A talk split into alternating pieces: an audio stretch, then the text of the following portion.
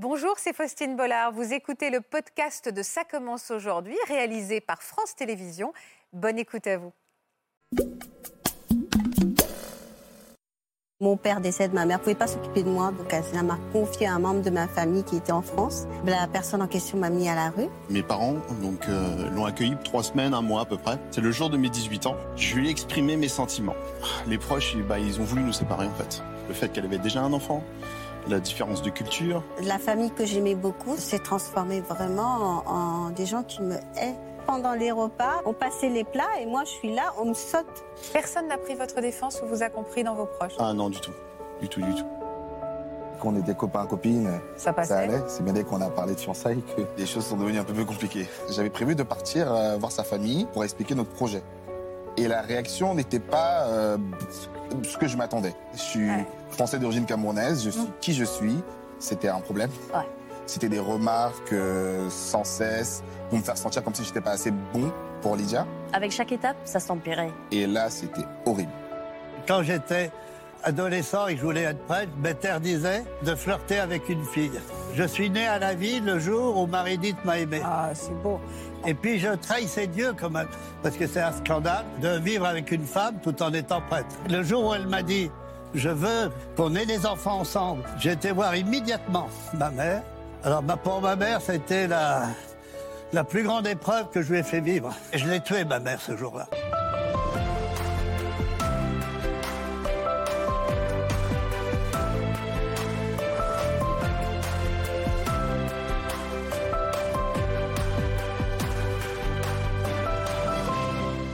Bonjour à tous et merci de nous rejoindre sur le plateau de Ça commence aujourd'hui. Merci de nous être fidèles. Et ce sont des histoires d'amour exceptionnelles que nos invités vont nous raconter aujourd'hui. Un amour qui a fait grincer des dents et pour lequel ils ont dû se battre au point de couper les ponts avec leur famille qui a tout fait pour s'opposer à cette histoire. Ils vont nous raconter les obstacles, les doutes aussi parfois, mais surtout cet amour si fort qui a fini par triompher. Je vous présente mes invités aujourd'hui. Bonjour Johanna. Bonjour. Johanna et Nicolas, bonjour à tous les deux. Bonjour. Merci d'être avec nous. Lydia et Kevin Bonjour. et Dominique, je Bonjour. suis ravie de vous recevoir aujourd'hui. Ça fait combien de temps que vous êtes amoureux tous les deux?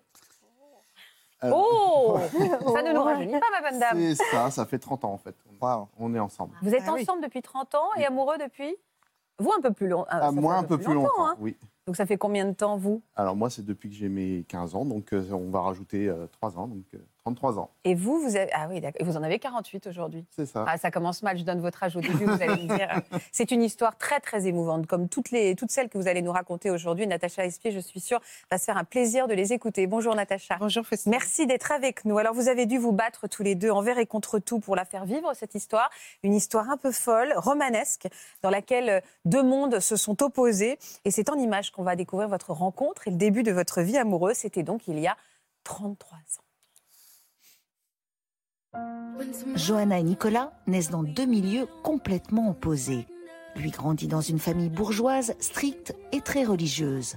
Johanna, de son côté, originaire de l'île Maurice, connaît une enfance difficile et se retrouve seule en France et sans papier à 15 ans. Lorsqu'ils se rencontrent, Nicolas est adolescent et plus de 6 ans les séparent. Johanna a 21 ans, elle est sans domicile fixe et maman d'un petit garçon. Le jeune homme se prend alors d'affection pour cette jeune femme. Une rencontre qui va bouleverser sa vie et son équilibre familial. Qu'est-ce qu'elles sont émouvantes, ces photos. Elles sont belles, vous êtes beaux tous les deux. Vous êtes émus, hein, Johanna, je le sentais. hein. Oui. Vous aussi, Nicolas. Oui, oui, tout, tout à fait. Vous êtes fiers de votre histoire d'amour? Ah, tout à fait. Très. C'est vraiment une fierté pour nous. Ouais, Vous êtes vraiment battu hein, pour la faire vivre. Qu'est-ce qui vous avait conduit à la rue? Comment vous êtes retrouvé à la rue aussi jeune avec un bébé, vous? Bah, je suis née à l'île Maurice dans une famille très pauvre et mon père décède, ma mère ne pouvait pas s'occuper de moi, donc elle m'a confié à un membre de ma famille qui était en France. D'accord. Et lorsque je suis arrivée ici, bah, je vous en parle, j'ai été battue, séquestrée, violée. La personne en question m'a mis à la rue. Vous voulez plus de moi. Donc du coup, Donc loin de chez vous, ouais. deux fois la rue, battu, euh, tout ce que vous nous avez dit. Et, c'est ça- que- et vous aviez encore, euh, vous aviez quel âge? Ça quand j'étais 16 à la rue, oui, à 15 ans, 16 ans. Qui vous a tendu la main alors, Johanna? Alors, euh, j'ai rencontré un jeune homme, donc j'ai vécu un petit peu avec ce jeune homme. Mhm. Et cinq ans après, je suis tombée enceinte. Donc, il va m'abandonner, il va vider le, euh, le, le studio où on vivait. Je rentrais un soir, il n'y a plus rien, l'appartement a été rendu. Je me retrouve euh, à la, rue, Vraiment à la rue, au à la rue, et pas de famille à la rue. Et qui va vous aider? Alors, j'avais décidé, en fait, de- d'en finir avec la vie, simplement. Et là, c'est une dame, une vieille dame âgée qui va me dire, mais écoutez, j'étais à un arrêt de bus. Avant que je passe à l'acte, cette dame va venir vers moi, va me dire, euh, c'est une croyante, elle va me dire, bah, écoutez, il y, a- y a de l'espoir, venez, je vais vous aider. C'est déjà Donc- un roman, cette histoire. Ah oui, oui, oui. oui. Et Ah, elle vous, a, elle vous a, comment elle va vous a aidé, cette vieille dame? Ben, elle va me faire connaître plusieurs familles, au fait. C'est comme dans une c'est une communauté, communauté chrétienne. Donc, il y a plusieurs familles qui vont se mettre en place. Il y a des personnes qui vont m'héberger pendant un mois, d'autres pendant trois mois, selon la possibilité des, des familles. Et il y en a qui ont fait mes démarches parce que ma grossesse n'a pas été suivie. Donc, je vais accoucher d'un beau petit garçon. Mhm. Et, et ça continue. Donc, je vais toujours être hébergée chez À les droite, à gauche. Jusqu'à ce que j'arrive, euh, jusqu'à ce que je fasse la rencontre de Nicolas, parce que je vais arriver dans sa famille. D'accord, c'est une famille un peu d'accueil, une famille, une famille de cœur De et cœur, d'accueil par, euh, qui vient vous aider à un moment difficile. De... Voilà. un peu Vous, vous, vous aviez quel âge à ce moment-là quand elle est rentrée dans votre vie, vous, Nicolas? Eh ben, moi, j'ai 15 ans. Qu'est-ce que vous avez ressenti quand vous l'avez vue arriver? Est-ce que tout de suite vous avez eu un coup de cœur? Alors, c'est c'est quelque chose que j'ai j'ai pu mettre des mots. Euh, en fait, euh, mes parents donc euh, l'ont accueilli pour euh, trois semaines, un mois à peu près. Et euh, Une famille très croyante qui Oui, vraiment famille- venait en aide à son prochain. ouais, tout à fait. Donc, du coup, ils l'accueillent et en fait, Johanna, c'est quelqu'un de, de- de très avenant. elle aime bien parler, elle aime bien. Et moi, je suis un adolescent très timide, réservé et plutôt tendance à rester enfermé dans ma chambre. Et c'est vrai qu'elle est, elle est venue justement me retrouver dans, dans cette chambre et puis discuter. Elle est vi- venue vers vous. hein. Vivre des choses, exactement. Et euh, le fait de partager, euh, voilà. Et c'est vraiment à la fin, euh, quand elle allait donc partir, c'est là où j'ai pu mettre des mots sur mes sentiments. J'ai dit non, cette, cette femme, j'ai j'ai des sentiments pour elle. À 15 ans, et vous, vous étiez un peu plus âgé alors de Oui. quelques années. Oui. Euh, Qu'est-ce que vous ressentiez pour ce jeune homme? Rien du tout. Ah d'accord, ça mérite d'être clair. bah, il était petit, hein, 15 oui, ans. euh, moi j'avais mineur. 21 ans quand Ah je oui, suis c'est- arrivée. on n'envisage pas. hein. Non, non, non. Vous n'aviez aucun regard romantique posé sur Non, lui. hein. c'est- par contre, je partageais bien euh, avec lui pour passer le temps, jouer aux cartes et tout ça. Mais vous vous entendiez bien. quoi. Oui, oui, tout simplement. Vous êtes allé où après avoir quitté cette famille? Je suis allée, bon, après, mais, à ma situation, parce que j'étais en situation ir- irrégulière, donc ça a été régularisé et tout ça. Donc, je trouvais ma, un petit appartement, donc euh, je, je vivais tranquillement. Oui, vous avez repris le cours de votre vie. Voilà. Sauf que Nicolas, vous ne l'avez pas oublié? Non, du tout. En fait, euh, mais euh, le fait d'avoir 15, 15 ans, elle, elle avait 21 ans, je dis, euh, bon, je vais garder ça pour moi. De toute façon, c'est pas, c'est pas possible. Je veux dire, à 15 ans, euh, voilà, on va pas laisser, on va pas libérer tout ça. Donc, j'ai donné une raison à mon amour. Et euh, Ah, on parle vraiment d'amour déjà. hein. ah ouais, euh, pour moi, oui. Vous n'aviez jamais eu d'histoire d'amour avant? Alors, avant Johanna, avant cette partie-là, non. Alors, effectivement, entre mes 15 ans et mes 18 ans, ben, j'ai j'ai essayé de, on va dire, voir ailleurs, en gros. Ouais. Enfin, j- puisque j'avais mis une raison là-dessus. Mais je continuais à garder une amitié avec elle, puisque Pendant combien de temps vous êtes restés amis tous les deux?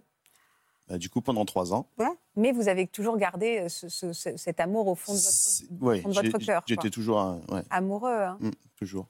Alors, euh, vous, lui- vous avez fini par lui dire que vous étiez Alors, le, alors c'est pour ça qu'on j'ai pas de difficulté à me souvenir quand est-ce qu'on on s'est mis ensemble, puisqu'en fait, c'est le jour de mes 18 ans.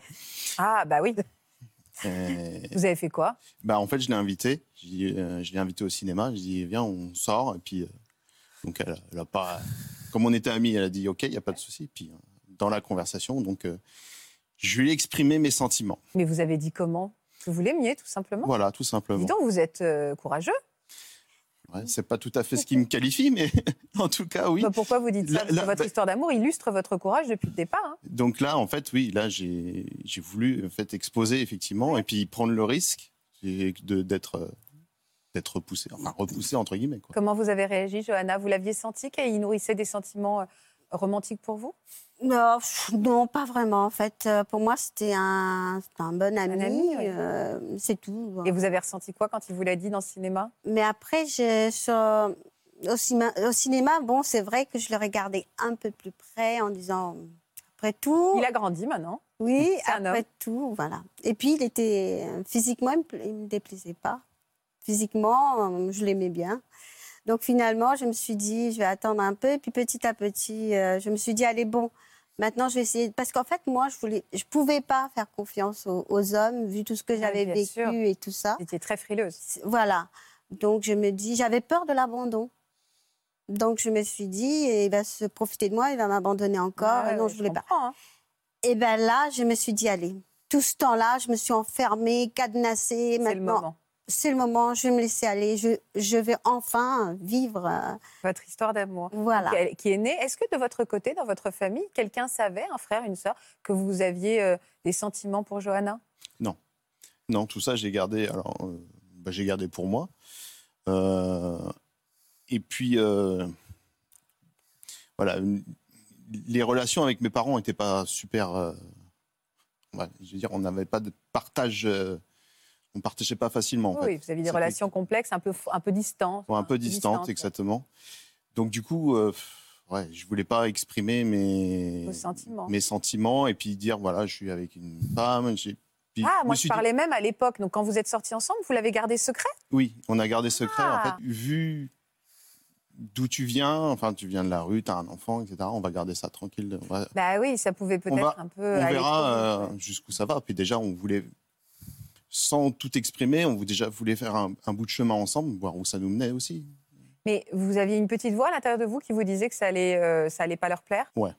Pourquoi? Pour la différence d'âge, la différence de culture, le fait qu'elle était déjà maman? Il y a effectivement, il y a le fait qu'elle avait déjà un enfant, la différence de culture, euh, bah, son milieu social. Elle vient de bah, des pauvres, elle vient de la rue. Enfin, une histoire assez compliquée. Elle a une histoire avant d'être euh, tout Vous simplement. étiez dans une famille un peu bourgeoise, vous euh, C'est assez, strict, on va Ouais, dire, c'est assez, assez rigide. Oui, ça a vraiment des du cadre. Voilà, il y a, y a les parents. Bon, tous les parents ont des idéaux pour leurs enfants, mais il y a des choses. euh, Oui, ça doit n'allait pas rentrer euh, dans, le, ouais, dans le moule. dans le moule. Vous voilà. ne rentriez pas dans le moule. Combien de temps vous allez, res- vous allez laisser cette histoire euh, secrète?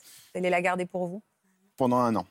Ah, même. pendant un an, mais en fait, on, on va être tellement proches tous les deux, du coup, que ça va finir par se voir. En fait, ils vont, ils vont se douter des choses. Parce que vous reveniez dans la famille euh, Oui, de temps en temps. le- en faisant croire d'être que vous étiez Ouais. une amie. En fait, j'étais quand, je- quand ils m'ont accueilli, quand, les, euh, quand la famille m'a accueilli, mais ils étaient assez sympas avec moi. Il n'y avait pas de. Vous aviez gardé des bonnes relations Voilà, euh, j'avais gardé des bonnes relations avec la famille, donc je venais de temps en temps m'inviter, euh, Oui, tout était repas. serein finalement. Voilà, mais sauf que le jour ils ont appris ma relation, la famille n'était pas du tout, du tout. Comment, euh, comment ils ont appris? Parce que vous dites qu'ils ont appris. C'est pas vous qui leur avez dit? Euh, non, pas. euh, ils ont deviné Ils- en fait, ouais, vu la doutaient. façon dont on, se- on se- ils se comportaient. En fait, l'amour, on peut pas le cacher. De toute façon, peu importe ce qu'on fait, son regard posé sur moi pendant le repas, pendant un rassemblement, ça se voit. hein. Alors, ça se cache pas. Comme ils savaient pas, la moindre occasion, en fait, pour être ensemble, on, on- voilà, on choisissait. On pouvait sortir le, le week-end, etc. Donc, toutes les occasions étaient bonnes pour qu'on Ouais, soit donc ensemble. Ils ont deviné. Donc, finalement, ils sont, Voilà. ils sont trop ensemble, ces deux-là. Ouais, ouais, ouais. Et, et- et comment ils ont réagi quand ils ont su? Bah, ça s'est très mal passé, en fait. Qui Donc, mes, mes, mes craintes se sont révélées vraies. Qu'est-ce qu'ils vous ont dit, vos proches? Les proches, ils- bah, ils ont voulu nous séparer, en fait. Euh, Dès le début? Ah oui, ils ont dit bah, c'est c'est de la folie, c'est euh, c'est de la jeunesse, c'est c'est une amourette, c'est- quelque chose qui passe sérieux. Et puis euh, c'est pas possible quoi. Et comment ils se sont comportés avec vous à ce moment-là, Johanna? Ben moi, euh, cette, euh, c- la famille que j'aimais beaucoup s'est trans- s'est transformée vraiment en, en des gens qui me haient, qui pouvaient même pas me regarder. Ah, vraiment? On est passé Oui, vers. oui, oui, on a basculé dans la haine? Dans la haine, on a basculé carrément dans la haine parce que quand j'arrivais chez eux, avant je pouvais rentrer et tout. Là, non, tu rentres plus, tu restes dans la rue. tu- Ah oui, les mêmes qui vous avaient tendu la main. Ah oui, oui, oui, oui. Non, c'était. En fait, c'était pas du tout. euh, toute, toute la famille, c'était vraiment. un- Personne ne voulait de moi. Je suis mère célibataire. Donc, euh, ça, forcément, mère célibataire veut dire à une femme qui a déjà du vécu, qui a eu déjà. euh, et on, on était dans un cadre euh, chrétien. Pour eux, je venais de vergonder d'un. Un jeune, un jeune homme bien. voilà, un jeune homme bien. Et puis, bon, bah, voir les différences sociales, mais aussi euh, de culture. on n'a pas la même culture, ça marchera jamais. Du coup, ils, ont, ils nous ont imposé depuis qu'on se voit plus. Ils ont dit, bah, euh, en fait, on va vous éprouver en pensant que c'est juste, justement juste une amourette et puis que c'est quelqu'un qui s'est joué de moi. Et du coup, euh, on vous sépare, vous vous voyez plus et puis ça, va, Bah, tomber, ça va tomber dans l'oubli. Pas de euh. téléphone portable, pas Internet. Et oui, Ah bah, à Vous allez non, non. Avez été malheureux Vous avez réussi à- Enfin, pendant Non, un temps, vous êtes séparés? absolu- Absolument pas. non. Euh, en fait, je tenais trop à mon amour. Et euh, en fait, euh, je lui dis, mais euh, ils, ils veulent ça, mais moi, je ne le veux pas. Donc Mais- tout de suite, j'ai senti le besoin de la rassurer et de dire non, moi je t'abandonne pas, je t'abandonne pas, Je t'aime. je t'aime et je reste avec toi. Et Mais- donc là, du coup, de nouveau, ben, on s'est caché. Mais ils ont entendu le fait que c'était une histoire d'amour qui durait depuis longtemps, que c'était. vrai- Ils, ont été sensibles à votre amour passionné ou pas du Ah tout? non, pas du tout. Ils n'ont Non, pas entendu votre cœur. Non, non, pas du tout. Pour eux, c'est c'est voilà, c'est un, un amour de passage, c'est qui n'a aucun, aucun lendemain. Donc vous avez re- recaché et redissimulé votre histoire. Voilà. Absolument. Et on se voyait en cachette, au fait. Bon. Mais sauf qu'on était dans une ville où la communauté était installée, la communauté chrétienne, donc euh, on devait vraiment faire attention. Alors, faire attention, où, où est-ce qu'on va se donner rendez-vous, comment on va se voir pour que les autres nous... Ouais, c'est- Parce que si quelqu'un nous voit, va aller répéter, puis ça va se savoir. toutes les occasions étaient bonnes. Elle vient me chercher. euh, J'étais encore au lycée, j'allais passer mon bac.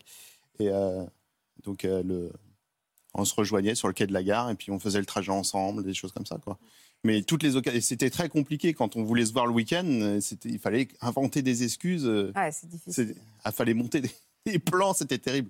Est-ce que vous avez eu envie d'officialiser euh, plus rapidement cette relation pour prouver au monde euh, que, vous étiez vraiment euh, amoureux ou pour les provoquer un peu? Vous avez eu envie d'accélérer un petit peu cet engagement? Alors, c'est au bout d'un moment, ouais, j'ai craqué. Parce qu'en fait, le, fait le fait de vivre caché comme ça, vivre dans le mensonge, parce qu'il faut toujours monter, c'est compliqué. Euh, et puis ça lui faisait du mal, parce que des fois, je lui posais des lapins, parce que j'arrivais pas justement à me libérer de, du joug et puis de pouvoir venir la voir. Moi, je l'attendais toute la journée. Elle me dit, je passerai te voir. Mais moi, je préparais le repas tout à la maison chez moi. Ouais. Et puis jamais Nicolas venait pas. Donc, euh, bah, à un moment donné, moi, je leur ai dit, hein, c'est que vous soyez d'accord ou non, euh, voilà, je l'aime, et puis je la verrai, et puis ça se passera comme ça. quoi. Ils ont réagi comment? Ah, bah, c'est devenu très très froid à la maison. Ça a été, les, les dialogues étaient encore plus moins évidents qu'avant. Personne n'a pris votre défense ou vous a compris dans vos proches? Ah non, du tout. Du tout. Du tout, du tout. Donc, euh, du, du coup, bah, vous habitiez encore chez vos parents? j'habitais encore chez mes parents. ouais. Alors vous avez fait comment pour pouvoir vous libérer de, de cette pression-là? Bah, en fait, euh, ben, j'étais chez mes parents, mais souvent le week-end, j'allais la rejoindre. Comme elle avait une situation beaucoup plus stable, elle avait son appartement, donc on se retrouvait. euh, voilà. Le week-end, au moins, on était ensemble. Et ça évitait. euh, Pas tout le week-end. Mais... Non, non, Juste à un moment. Ouais, euh, mais, le c'était- week-end. mais le fait d'avoir officialisé, c'était beaucoup plus simple. Oui, après. Donc c'est devenu très complexe chez vous au point de partir de la maison? Euh, pas à ce moment-là. C'est vrai qu'à un moment donné, j'y ai pensé. J'ai failli le faire. Ouais? Mais euh, je suis resté. Euh, après, on s'est dit de toute façon, ils sont contre nous. On a voulu, euh, on a voulu se marier tous les deux, mais euh, discrètement en fait. Euh, En cachette. En cachette, finalement. On a fait la publication des bancs et tout en cachette. On s'est dit, Ah on ouais va, On en est- fait, on, a, on s'est pensé de, de les mettre devant le fait accompli. Ah, vous dire, mariés, regardez la ne preuve. La faire. preuve, on est mariés, on s'aime, c'est pas n'importe quoi. Ouais, Voilà. c'est ça. Et, et là, j'avais une amie à moi euh, qui se baladait, qui a vu la publication des bancs. Oui. Et elle a dit, Le truc qu'on lit jamais sur les affichages des Ah ouais, moi je lis jamais ça. Voilà. Et ben eux, ils l'ont lu. ils nous ont vus dessus. Et ils connaissait auraient aussi également sa famille. Ils ont dit, mais écoutez, faut, vous ne pouvez pas faire ça. Vous ne pouvez pas vous marier en cachette. Prévenez tout le monde. Qui, qui sont d'accord ou pas. euh. Mm. Donc, c'est Vous l'avez fait? Vous avez Oui. prévenu tout le monde? Oui, mais ça a été, euh, ça a été compliqué. Et c'est là où, euh, voilà, il y a une autre personne, une tierce personne, c'est quelqu'un qui, qui euh, Johanna tenait beaucoup, qui est intervenu et qui a mis un peu d'ordre. Elle a dit bon, écoutez, ils s'aiment, on va les, on va les fiancer officiellement. Mhm. Donc, on va repousser encore. Et Ah un an après, on verra si, donc si ça tient encore. Et puis euh, voilà, le temps de faire, d'essayer de, de, de- que cette euh, union soit officielle en tant que fiançailles, essayer de faire connaissance, essayer de, de débroussailler tout ça. Et ça, ça a été le cas? Vous avez débroussaillé tout ça pendant un an? Euh, bon, Nous, En on tout cas, savait où on allait. C'était plus simple pour nous, en tout cas. Vous êtes mariés? Vous avez Oui. fini par vous marier? Ils sont venus déjà? Oui. Alors, une partie, ça une partie, une partie Oui. de la famille est venue, une, mais une partie qui est. Et comment ça s'est passé ce, ce mariage alors? Comment ils se sont comportés? Euh, Une tête d'enterrement. ouais, une tête d'enterrement, ouais, comme elle dit, c'est ça. Ouais.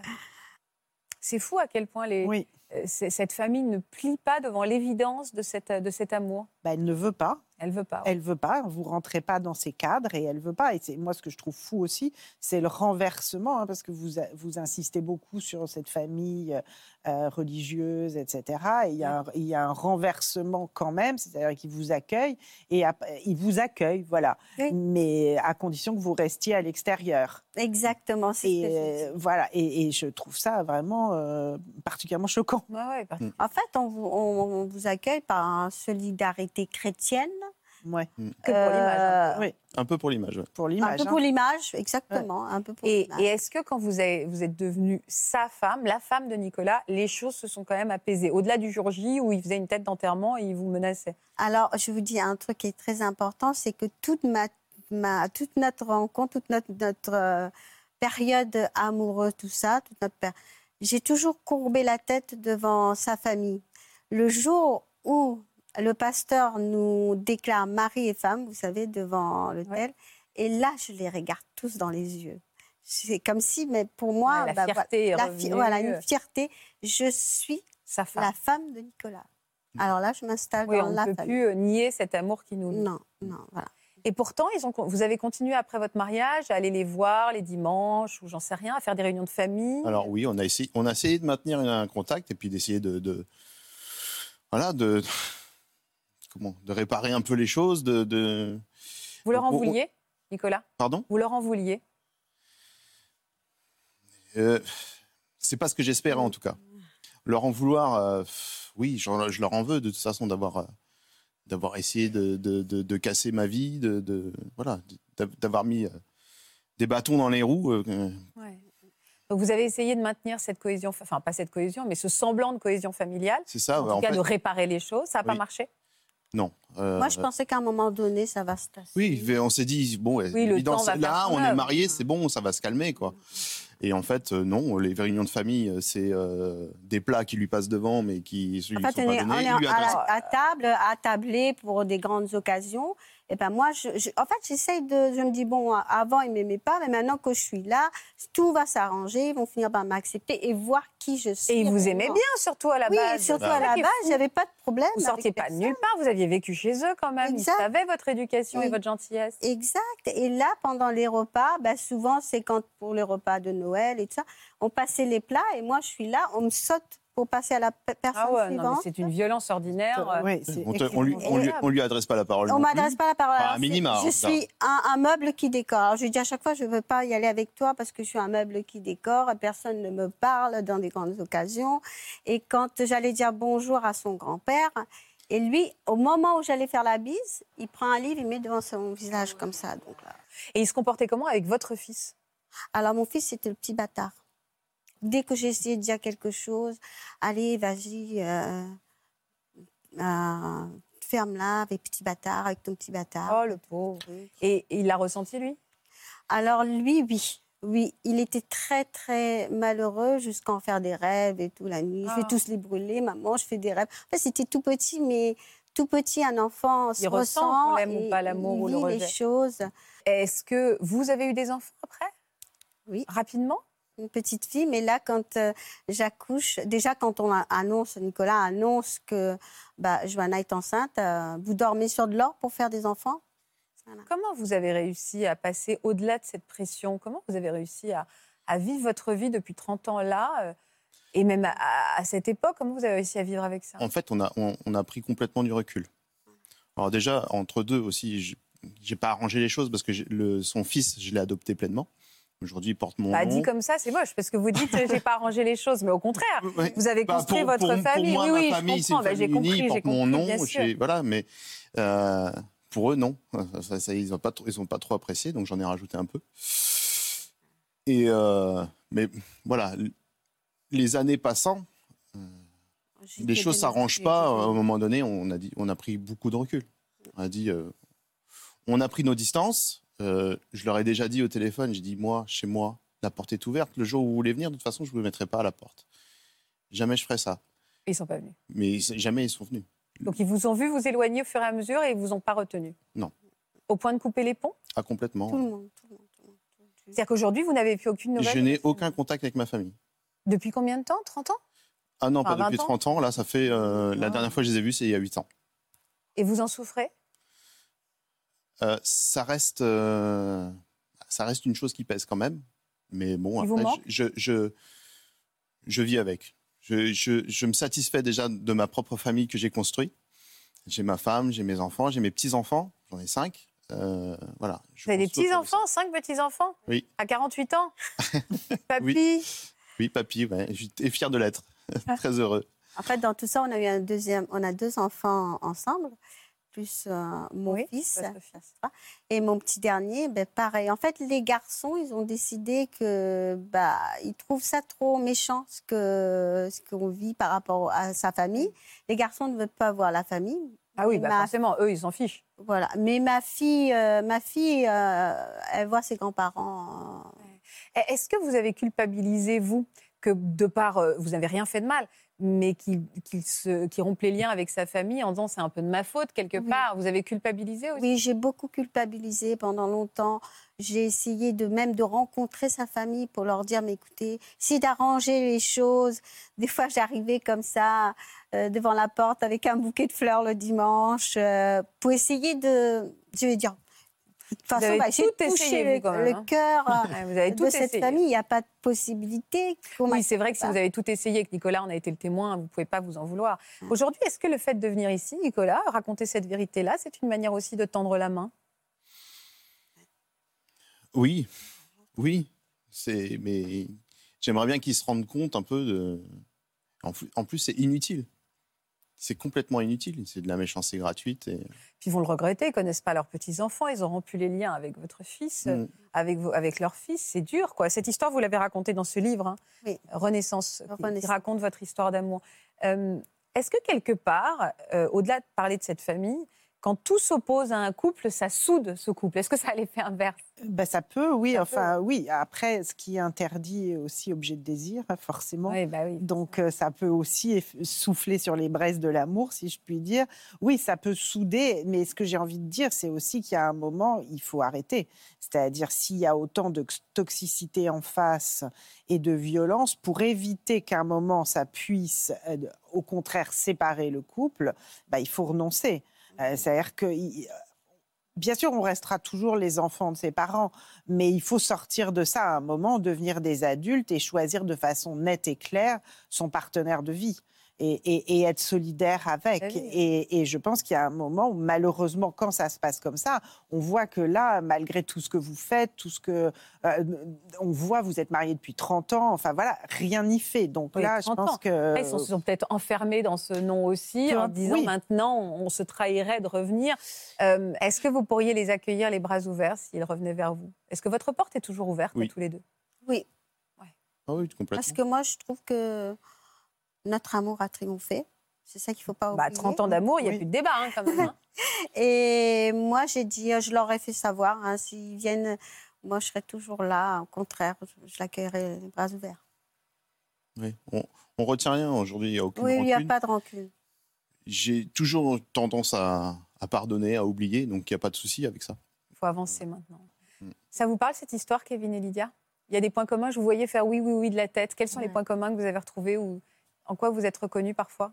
Bah, quand, euh, en fait, quand elle a dit tout allait bien quand elle venait, euh, quand, ils, quand ils ouvraient la porte, mais dès que c'était sérieux entre eux, c'est là que c'est compliqué. ouais. Parce que nous, c'était pareil, quand on était copains, copines, Ça passait ça allait. C'est bien dès qu'on a parlé de fiançailles que Les choses, les se choses sont- sont devenues un peu plus compliquées.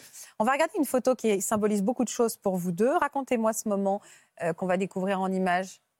Cette photo, regardez derrière moi. vous êtes beaux tous les deux. Pourquoi elle est importante cette photo? Au-delà du fait que ce soit votre mariage. C'est l'aboutissement d'un combat? Ouais, ça, ça symbolise beaucoup de choses. Je crois que c'est vraiment notre union. Et euh, un peu aussi qu'à ce moment-là, qu'on s'est mariés. Et là, on est un. Et là, euh, c'est comme, euh, je crois que Johanna l'a dit, euh, c'est le moment qu'elle a regardé euh, toute euh, votre famille euh, dans les yeux. Elle a dit que je suis euh, votre- bah, sa femme. Que moi aussi, là, à ce moment-là, pendant notre mariage, bah, je savais, je savais pas tout ce qui allait venir après. Allait ven- oui, allait venir après, mais euh, oui, c'est vraiment notre union. Vous êtes anglaise, vous, hein? Oui, moi, je suis anglaise. comment vous vous êtes rencontrés Alors, pour reprendre des choses à l'origine, comment vous êtes rencontrés tous les deux? Euh, c'était pendant mon année à l'étranger, Mhm. ici à, à Paris. Et c'était euh, un événement après l'église. Et c'était euh, bah, comme on rencontre pour les gens, les jeunes. Et, euh, mais à ce moment-là, c'était pas. C'est pas une vraie rencontre. En fait, c'est une église Ça, c'est pas- internationale. Il y avait beaucoup d'étrangers et moi, je traduisais dans cette église-là. Et en fait, il y avait, ils se regroupaient souvent les étrangers pour les intégrer Ouais. ici. Et en fait, enfin, il y avait un groupe de personnes qui parlent anglais. Je venais des États-Unis, j'ai entendu l'anglais. Enfin, c'est plus une amie qui est américaine. Enfin, on a interagi, vous venez d'où, mais c'était pas, c'était pas une rencontre ou coup Oui. de foudre. Et euh, Pas à ce moment-là. pas à ce moment-là. Et Lydia, ensuite, euh, elle devait partir parce qu'elle habitait un peu loin. Elle devait Ouais. prendre son train parce que le lendemain, elle s'occupait des enfants. Elle était fille au père. Elle avait une assiette de frites. Et Voilà, je sens, que un, je sens que je veux comprendre euh, l'importance de ce détail. Bah, c'est tout, tout, tout part par cette assiette de frites. C'est des patates douces. Des patates Frites de douces. patates douces. Soyons, soyons précis. Et du coup, bah, Lydia, elle partait. Et du- sa commande a mis du temps à arriver. Et elle est arrivée quand elle partait. Et du coup, elle a dit qui veut l'assiette de frites? Et ça, à Paris, les gens, ils aiment souvent faire semblant de ne pas vouloir. Et moi, j'avais faim. J'ai dit, bah, moi. et ça a Oui. commencé comme ça. Et elle m'a donné son assiette de frites. Et vous avez commencé à papoter. Bah, elle est Oui. partie. Non, je suis partie. euh, Elle est partie. C'était vraiment deux semaines après. On s'est C'était revus euh, dimanche de Pâques. dimanche de Pâques. Mais Et je me suis dit, là, ah, c'est la fille euh, de la dernière frites. fois. il a C'est la même- fille des frites. C'est la fille des mais frites. il a même oublié mon, mon J'avais prénom. oublié son prénom. J'ai dit, tu me souviens comment tu t'as. Enfin, c'était vraiment pas. Ah ouais, vraiment. Vous n'aviez pas flashé. Bon, en Et fait, j'avais invité un ami à moi de, euh, de mon école à l'église pour Pâques. Et elle était avec son amie américaine. Et on se présentait. euh, je pense que moi, elle, elle flashait même plus sur mon ami à moi que. Et je pense que lui, il, il Elle parlait, pense- il était plus intéressé par mon ami à moi. Ah Donc, oui, à ce- donc mais euh, vous à ce auriez pu vous passer pas- à côté. Non, non, hein. Oui. pas du tout. euh, Et alors, comment vous êtes rapprochés finalement? Bah après ça, euh, comme, Kevin a, quiproquos. comme Kevin a expliqué, je suis partie euh, même tôt encore parce que je bah, je vivais pas à- au centre de Paris. Et c'était le lendemain que j'ai vu que j'avais un... C'était à Pâques, euh, le dimanche de Pâques après la soirée de louange. Oui, et je suis partie. C'est parti, ouais. Et après, euh, le lendemain, j'ai reçu un ajout de Facebook. Et j'ai vu que c'était Kevin. Je dis, ah oui je, oui, je le connais, je vais accepter. Et tout de suite après, il m'a envoyé un message. Et là, Tu mais, en, mais en voyant... Tu sautes une partie qui est très importante. C'est quoi Les frites. C'est en pâtes. fait, et la soirée de lou- louange, je les ai invités, elle et sa copine américaine. On a fait des photos. Elle pensait que, vu que j'ai demandé leur numéro pour Ah, envoyer elle. les photos, elle pensait que je draguais sa copine parce que j'ai demandé son numéro. Ouais. Alors, et du coup, j'ai dit ce soir, il y a une soirée, venez. Elles sont venues. Et à la soirée, maintenant, elle est partie sans me dire au revoir. Voilà, oui, c'est vrai. Voilà. Donc Facebook pour Donc, dire tu Facebook. m'as pas dit au revoir. Voilà. Voilà, tout à fait. Technique de drague Mais quand moi, même. en, en ce moment-là, moi, je voyais toujours, il était juste entre amis, je voyais pas qu'il était en train de me draguer. Bah, Je te draguais pas, hein Bah quand même a un moment. aussi, On- Vous avez été la chercher sur Facebook, c'est que vous l'aimez non, bien. Non, je vous promets, un Facebook, c'est ça qui a été étrange. On n'avait aucun ami en commun et sa photo est apparue. Et c'est vraiment des quiproquos, notre relation, Ah, notre, début. Sa photo, après, j'ai dit, ah, mais c'est la fille d'hier qui est partie sans dire au revoir. La fille des frites d'il y a 15 jours. Voilà. Ok. Parce fait, moi, j'étais pas mal impliqué dans mon église et je voulais toujours m'assurer que les gens qui viennent soient bien reçus. Honnêtement. Ah ouais. Bon, C'était mon intention. Oh. Kevin, arrête. Et du coup, vu qu'il est parti sans dire au revoir et j'ai vu sur Facebook, j'ai dit, ah, c'est la fille de- d'hier, je l'ai ajoutée. Et c'est tout. Et vous avez commencé à papoter pendant Voilà. combien de temps? Et vu que moi, euh, La- une journée, la soirée? Oui. Mais vu que moi, j'aime bien utiliser, euh, je sais pas comment on dit en, en En- français, c'est En anglais, ils aiment bien J'aime bien dire honey. chérie ou. Vous l'avez appelé euh, Honey en fait, Non, j'ai- je savais pas quoi dire euh, vu qu'elle était un, un homme. Donc moi, en anglais, j'ai dit un mot qui c'est mate, mais ça va un, un mec. Mate, C'est un peu gars. friendzone, quoi. Ouais. Donc il a dit, euh, c'est là le moment que tout a tout a changé. Bah, roommate. Il a dit, Oui, c'est ça. il a dit, euh, bah, Lydia, il faut pas que tu me tu me friendzone, que tu m'en m'en fais avant qu'on voit où ça va où Non, ça va c'est- se ça va aller. Non, en fait, j'ai dit, parce qu'à chaque fois, quand tu parles avec souvent avec des filles à l'église, elles peuvent penser que tu voulais draguer. Pour, avant que ça arrive, quoi, elle m'a dit, mec, j'ai dit, mais pourquoi tu me friendzone? Je t'ai même pas encore dragué, il faut pas qu'il y ait un quiproquo. Donc à ce moment-là, tout a changé pour moi Voilà. et j'ai bien compris que ah, il veut me parler. du coup, Alors Me- que pas du je tout. me rigole parce que moi, friendzone, je le dis pas tous les deux jours. Vous m'avez friendzoné. J'adore. Je connaissais pas l'expression. On Je vais essayer de la replacer. Je vais essayer de la replacer On pour fait faire beaucoup- on fait jeune. beaucoup de anglais. mais c'est à ce moment-là que je- et après nos conversations Sur, ont, euh, ont changé, ils sont venues assez profondes. Et Ouais. euh, là, on a vu qu'on avait vraiment une connexion forte Par émotionnelle. message, on a parlé toute la nuit. Et on a vraiment parlé. Et c'est c'est marrant que c'est vraiment à ce moment-là que même moi, j'ai vraiment ressenti que Ça pouvait être de l'amour. C'est mon. Ok, donc là, c'était le démarrage d'une histoire d'amour. Voilà. À quel moment les choses se sont compliquées? C'est Avant dans le vraiment. mariage, hein, enfin, c'est- vraiment. euh, fiançailles. avec la. Oui. Fiançailles, ouais. Et vu que là, j'ai toujours parlé à- avec. euh, J'étais très proche avec une, un membre de ma famille, dont j'ai toujours tout exprimé euh, à cette personne. Et là, euh, vu que je suis retournée à la fac, c'était mon dernier année à la fac, donc c'était assez important. Et là, j'ai dit que je sais que cet homme, c'est mon mari, et je veux me marier avec lui, mais peut-être pas, peut-être pas maintenant, parce qu'il faut que je finisse mes études. Et là, euh, bah voilà. Et je crois qu'à ce moment-là, que cette personne a peut-être a commencé à jouer avec mes sentiments pour me mettre des doutes. Et c'est vraiment que, mais ça a toujours commencé petit à petit. Et c'est vraiment là que ce moment que Kevin il voulait de- me demander ma. mariage.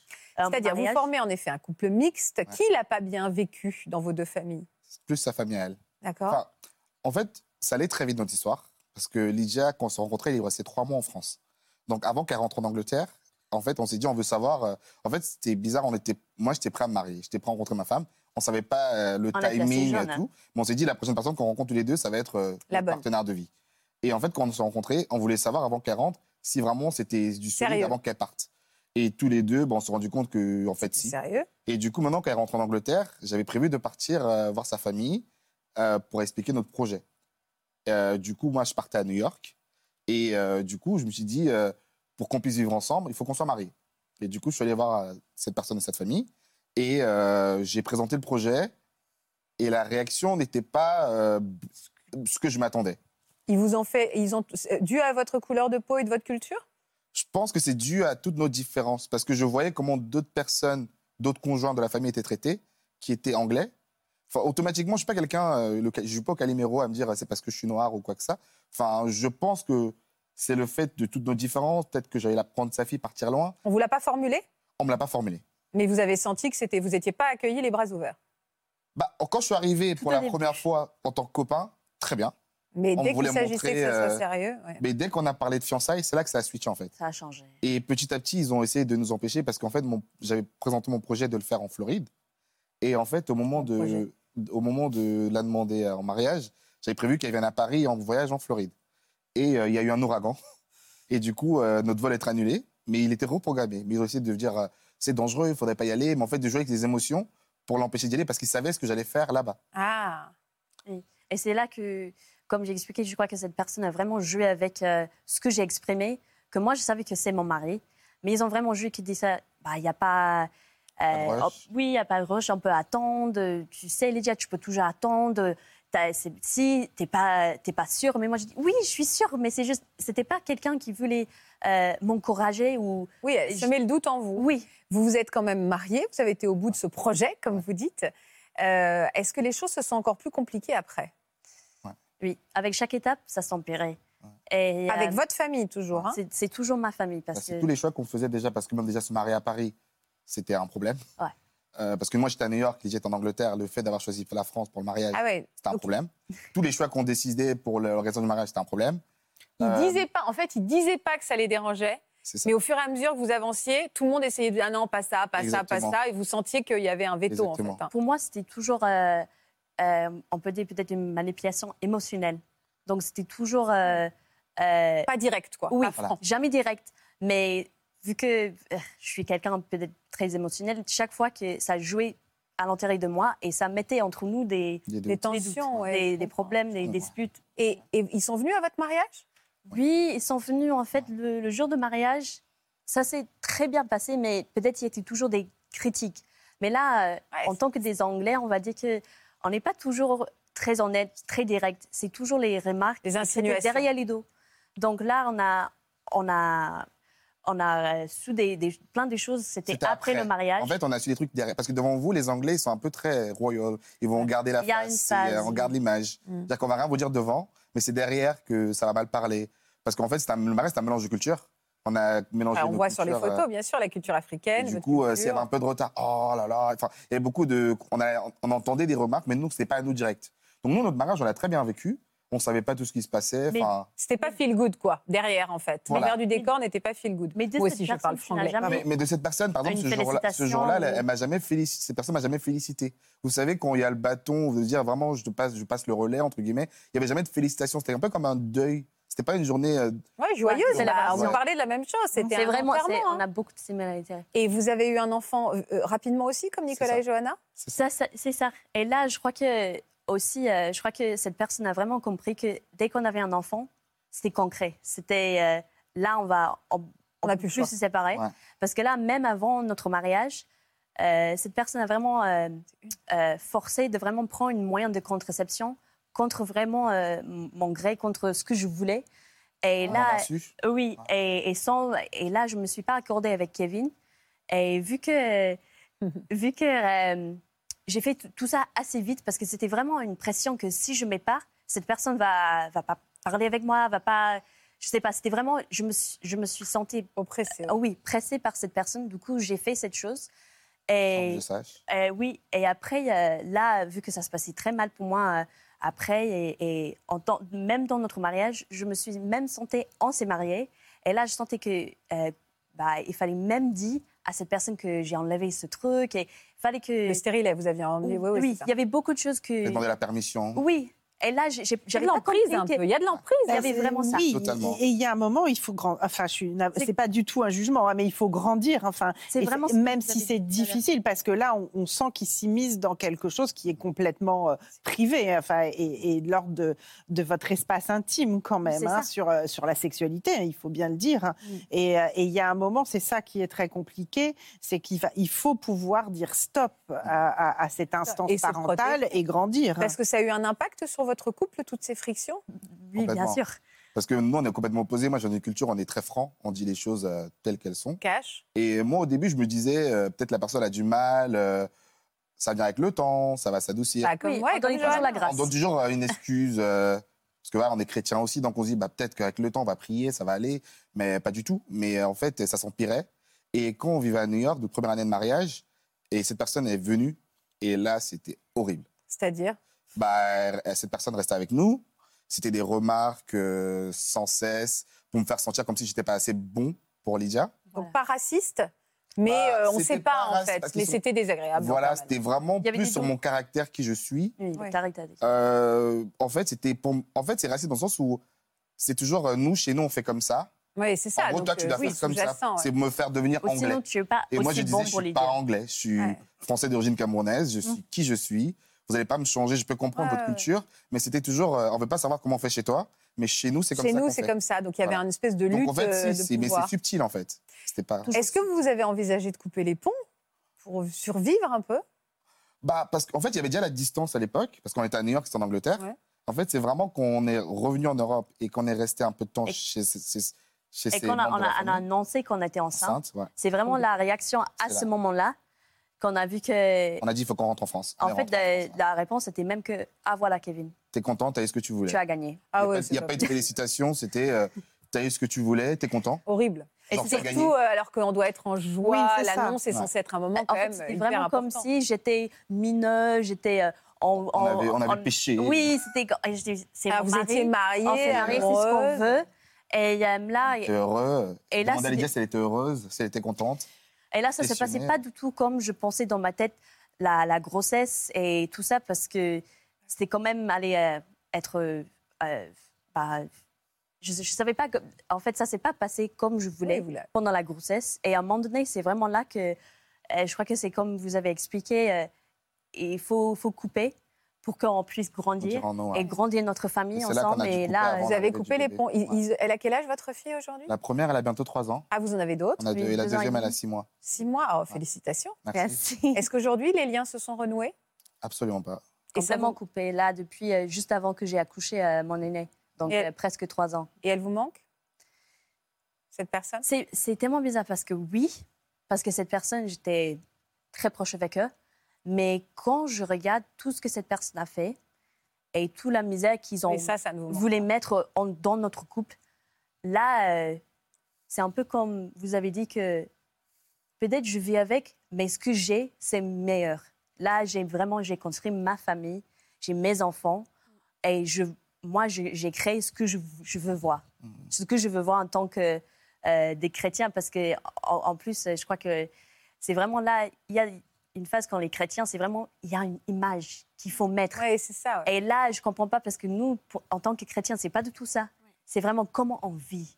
Et c'est pas une image, c'est on veut exactement la mettre même- la chose, hein, pour nous, on a l'amour et on veut montrer l'amour. C'est ce qui s'appelle euh, grandir, hein, c'est ce que Oui. vous disiez. Hein. Elle, tout d'un coup, j'ai- en fait, j'ai créé ma famille. Maintenant, vous Bah, suivez, c'est ou ma vous suivez famille. pas, et on bascule. En Voilà. fait, on passe de enfant à maman aussi. Alors, quand ça se passe bien, la famille d'origine prend sa, prend sa part, c'est-à-dire euh, recul de génération, devient les grands-parents et accompagne, mais n'interfère pas, ne va, ne va pas faire intrusion dans le couple de, de ses ou de leurs enfants. C'est ça, c'est ça. C'est, il faut bien comprendre que même l'éducation des petits enfants, c'est le problème des parents. Et c'est l'idée de l'intrusion. On voit combien c'est pervers. Ça Bien passe sûr. euh, un peu comme ça.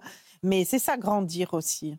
Alors, euh, Dominique, on va s'intéresser aussi à votre histoire. Vous, ça fait, vous étiez dans les ordres depuis 10 ans quand vous avez fait euh, connaissance avec Marie-Édith Euh, c'est que j'étais ami avec euh, son, son mari. Puis ils sont venus à Paris où j'habitais. J'étais devenu prêtre éducateur avec euh, un foyer de, tenu par un jésuite, voilà, pour m'occuper des enfants qui avaient trop souffert et étaient retirés à leur famille. Et donc c'est à ce moment-là où on a mis ces- une vingtaine de jeunes à la rue, où moi je me suis effondré. D'accord. C'est à ce moment-là que vous avez rencontré Marie-Édith Marie-Edith, c'est elle qui m'a aidé affectivement, affectueusement, D'accord, elle vous a soutenu. maternellement. Elle vous a Et Il y a eu soutenu. une belle amitié pour euh, me sortir de ma forte dépression. Voilà. Je comprends. Euh, et vous vous êtes rapprochés pendant cette période au point de ressentir très vite des sentiments amoureux, Dominique? Alors euh, voilà, il a fallu un certain nombre, il a fallu environ 6-7 mois, mais elle est venue vivre avec moi pendant 15 jours à la montagne où on était ensemble sous la tente euh, avec des amis, où on créait toute une belle vie. Ok. Et là, du coup, ben, euh, la tendresse est devenue une passion. Au bout de sept mois où vous Voilà, aviez. Mais, mais mais alors, une passion où euh, c'était pas question qu'on vive un jour ensemble. oui, parce que vous étiez un homme d'église. Hein, donc Oui, vous n'avez moi, j'avais déjà à ce moment-là euh, euh, rejeté la façon dont on devait être prêtre, parce qu'il y avait 68, le mouvement des chambres D'accord. Vous aviez déjà un pied en Et dehors donc, de l'église. là, et maintenant, euh, je, je voulais faire une autre forme de sacerdoce, ou comme ça a été souvent dans toutes les traditions chrétiennes, sauf l'église latine, et de, de vivre avec une femme tout en étant prêtre. On s'est écrit des lettres après, mais il faut voir euh, Enflammé. la flamme, euh, etc. Le grand amour. Où on devenait, chacun, on était euh, la vie pour l'autre. Parce que Marie-Edith, à ce moment-là, vivait depuis quelques mois euh, une énorme crise avec son mari qui la rejetait, qui, qui allait voir ailleurs, etc. Ah oui, oui, c'est à l'époque. Et donc, euh, tous les deux, on vivait euh, un drame dans une dépression profonde. Vous êtes retrouvés au. Dans votre Et malheur, coup, vous êtes retrouvés. Voilà. Et du coup, c'est ça qui est incroyable pour moi, encore aujourd'hui, c'est qu'il y a une espèce d'énergie vitale qui a ressurgi, Hum. mais j'avais une rage de vivre. hein. Et, et- et cet amour, faut voir nos lettres qu'on s'est écrites, c'était incroyable, tu vois. Je les ai relues encore tout à l'heure, mais c'était pas Oh. possible que- qu'on vive une, une telle intensité. Donc, donc vous êtes resté dans un amour platonique Alors, euh, Pendant un certain mois, temps. Mais après, l'amour, les corps se sont parlé, comme je dis. Voilà, ça, on a vécu ça, mais en clarté avec euh, son mari. Marie-Dite a décidé de venir vivre avec moi et de partir à Ah, la campagne je- dans un projet avant que- qu'ils qu'ils aient fini leur divorce. Voilà. Euh, Juste une chose, quand elle est venue vous rejoindre, Marie-Édith, vous aviez déjà quitté l'église? Oui, euh, dans ma tête, oui.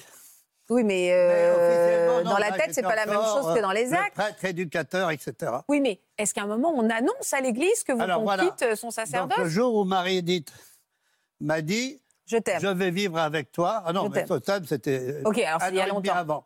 D'accord. Mais le jour où elle m'a dit Je veux qu'on bâtisse la vie, qu'on ait des enfants ensemble, qu'on parte ensemble avec ton projet à la campagne et tes amis, j'ai été voir immédiatement ma mère, voilà, et écrit immédiatement à mon évêque en disant Pour moi, il n'était pas question d'un amour secret euh, comme euh, la plupart des prêtres aujourd'hui encore vivent. Donc, ça, c'était du- du direct. Comment elle a réagi, votre mère? Alors, bah, pour ma mère, ça a été la, la plus grande épreuve que je lui ai fait vivre. elle m'a dit que si mon père était vivant, parce qu'il était mort il y a quelques années avant, euh, je l'aurais tué, c'est ses mots, et elle m'a dit que je lui faisais vivre une épreuve qui était pire que celle quand elle avait perdu l'amour de sa vie. Et elle avait même voulu faire un, un tribunal familial pour que mes frères et sœurs me condamnent avec elle. Voilà. Donc le tribunal, mes frères et sœurs ont, ont refusé. Mais euh, pour elle, euh, je l'ai tuée, ma mère, ce jour-là. Et par contre, il y a eu même un père abbé qui lui a dit je, je vous demande de jamais recevoir Dominique avec sa femme et ses enfants, parce que c'est un scandale, et vous n'avez jamais à- publiquement à, à les recevoir. Et l'évêque, il a réagi comment, lui? Alors l'évêque, lui, moi je lui ai fait une demande, ce qu'on appelait à l'époque la réduction à l'état laïque. C'était la loi de l'Église, voilà. Donc je devais faire un procès où on allait m'interdire de- d'exercer mon sacerdoce et j'étais réduit à l'état laïque. Sauf que quand j'ai été voir mon évêque, quand il a su que j'allais me marier avec une femme qui avait été mariée à l'Église et qui divorçait de son mariage sacré, elle était excommuniée et moi aussi.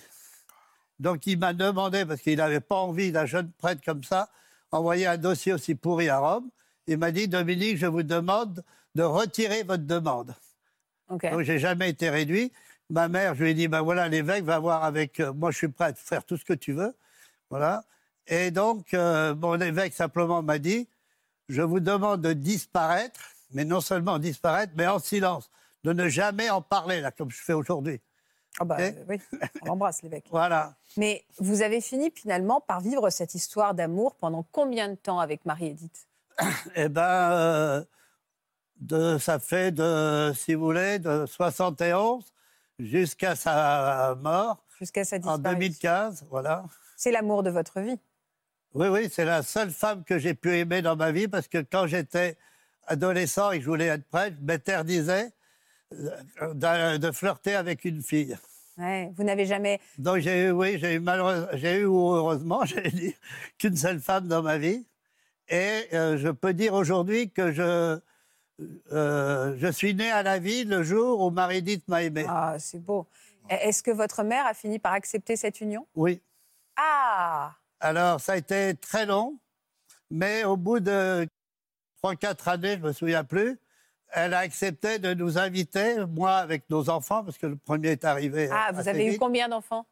Euh, ben, Moi, j'ai adopté à son majorité la fille de Marie-Dite. Ah, Et après, on a eu trois enfants euh, avec, euh, ensemble. Et après, euh, mais longtemps après, j'avais plus de 50 ans, on a adopté un bébé trisomique de trois mois. d'accord. Et, et elle a ouvert son cœur avec l'arrivée de votre premier enfant? A- c'est le petit, Ah, elle petit-fils qui a réconcilié. Ma mère s'est jamais remis de la mort de, l'homme de sa vie. Voilà. Et donc, euh, elle, a, oui, elle a fait des gestes, mais elle n'arrivait pas à manifester vraiment de Ouais. l'affection. Oh oui, je comprends. je comprends. Mais, et puis après même, elle a accepté nos enfants, elle nous a reçus dans sa maison en Normandie, elle a, nous a invités pour voir des, des spectacles à Paris. Donc elle a fait ce qu'elle a pu comme elle a pu. Oui, oui, Voilà. elle, s'est- Et, elle a fait euh, preuve de bonne volonté. Voilà.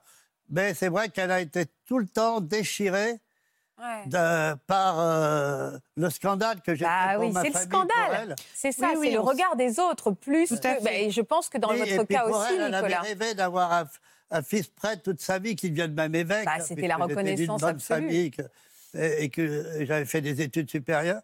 Donc elle, elle avait rêvé tout ça, ça s'est écroulé son rêve. Ouais, je comprends. Et puis je trahissais Dieu comme elle- je trahissais leur soumission à l'Église. Je trahissais Ouais, je tout l'idéal du, du prêtre qui est au-dessus de toutes les autres vocations humaines. Ouais. C'est terrible pour eux de ce que je leur faisais vivre. hein. Ah ouais, je comprends. Je- Voilà. Vous l'exprimez très bien et vous Oui, oui, mais c'est ça. On sort Et- du, du groupe Et c'est pour ça que, puis même avec euh, mes frères et sœurs, bon, moi j'ai tout fait. Tous les ans, j'écrivais, je venais la voir, etc., parce qu'on était à 400 km.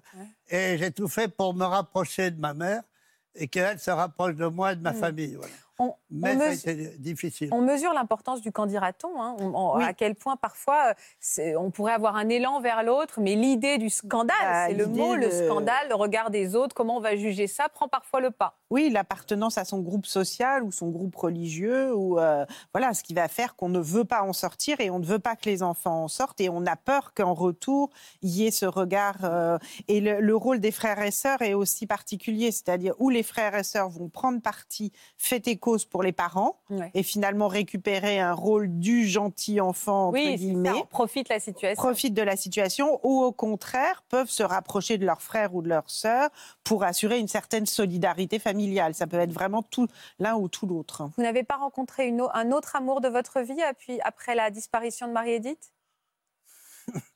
Je- je- Enfin, j'envisage même pas que ça soit possible. D'accord. Voilà. Mais je voulais dire là, pour revenir, euh, quand ma mère est morte, j'ai juste demandé qu'à l'enterrement à Paris, dans une paroisse parisienne, je puisse dire quelques mots. Et mes frères et sœurs m'ont dit, si tu apparais rien qu'au micro pour dire une petite prière, c'est un scandale. Tu es toujours scandale, un scandale pour nous et, dur, hein notre, et nos- notre milieu. Et donc, moi, je suis resté à la porte de l'église. Oh, épouvantable. Voilà. C'est dur, Non, c'est pas ça. épouvantable. c'est- J'ai Ah dit, bah si, je- oui. c'est Oui, dur oui, pour vous de ne pas avoir pu accompagner votre mère point dans la mort. le- parce que vous aussi, j'ai eu dans vos témoignages, la religion, parfois, euh, a, a- a un point encore plus que, Ouais, je- et, et d'interdit, etc. Et C'est ça qui est terrible.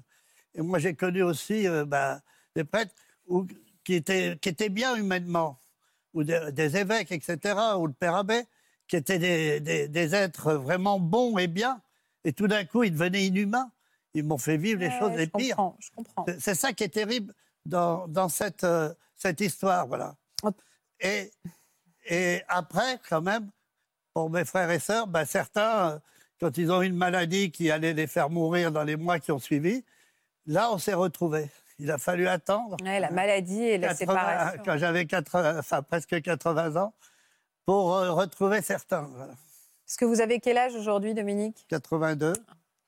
Merci en tout cas de nous avoir raconté ces très très belles histoires. On pense très fort à Marie-Édith, évidemment. Vous avez vécu une merveilleuse histoire d'amour. J'imagine que vous gardez ces lettres précieusement et vous avez raison. Merci à tous en tout cas de nous avoir raconté ces belles histoires, puisque l'amour est là et euh, il perdure et il dure envers et contre tout. Merci infiniment.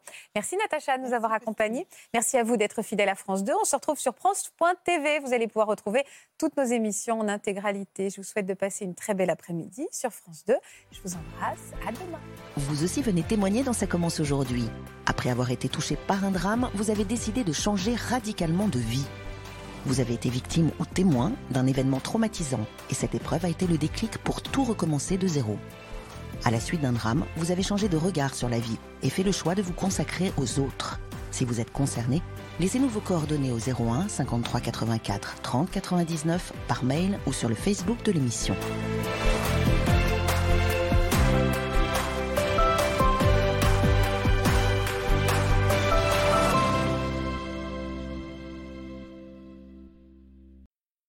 Voilà, j'espère que ce podcast de Ça commence aujourd'hui vous a plu. Si c'est le cas, n'hésitez pas à vous abonner. Vous pouvez également retrouver l'intégralité de nos émissions sur France.tv.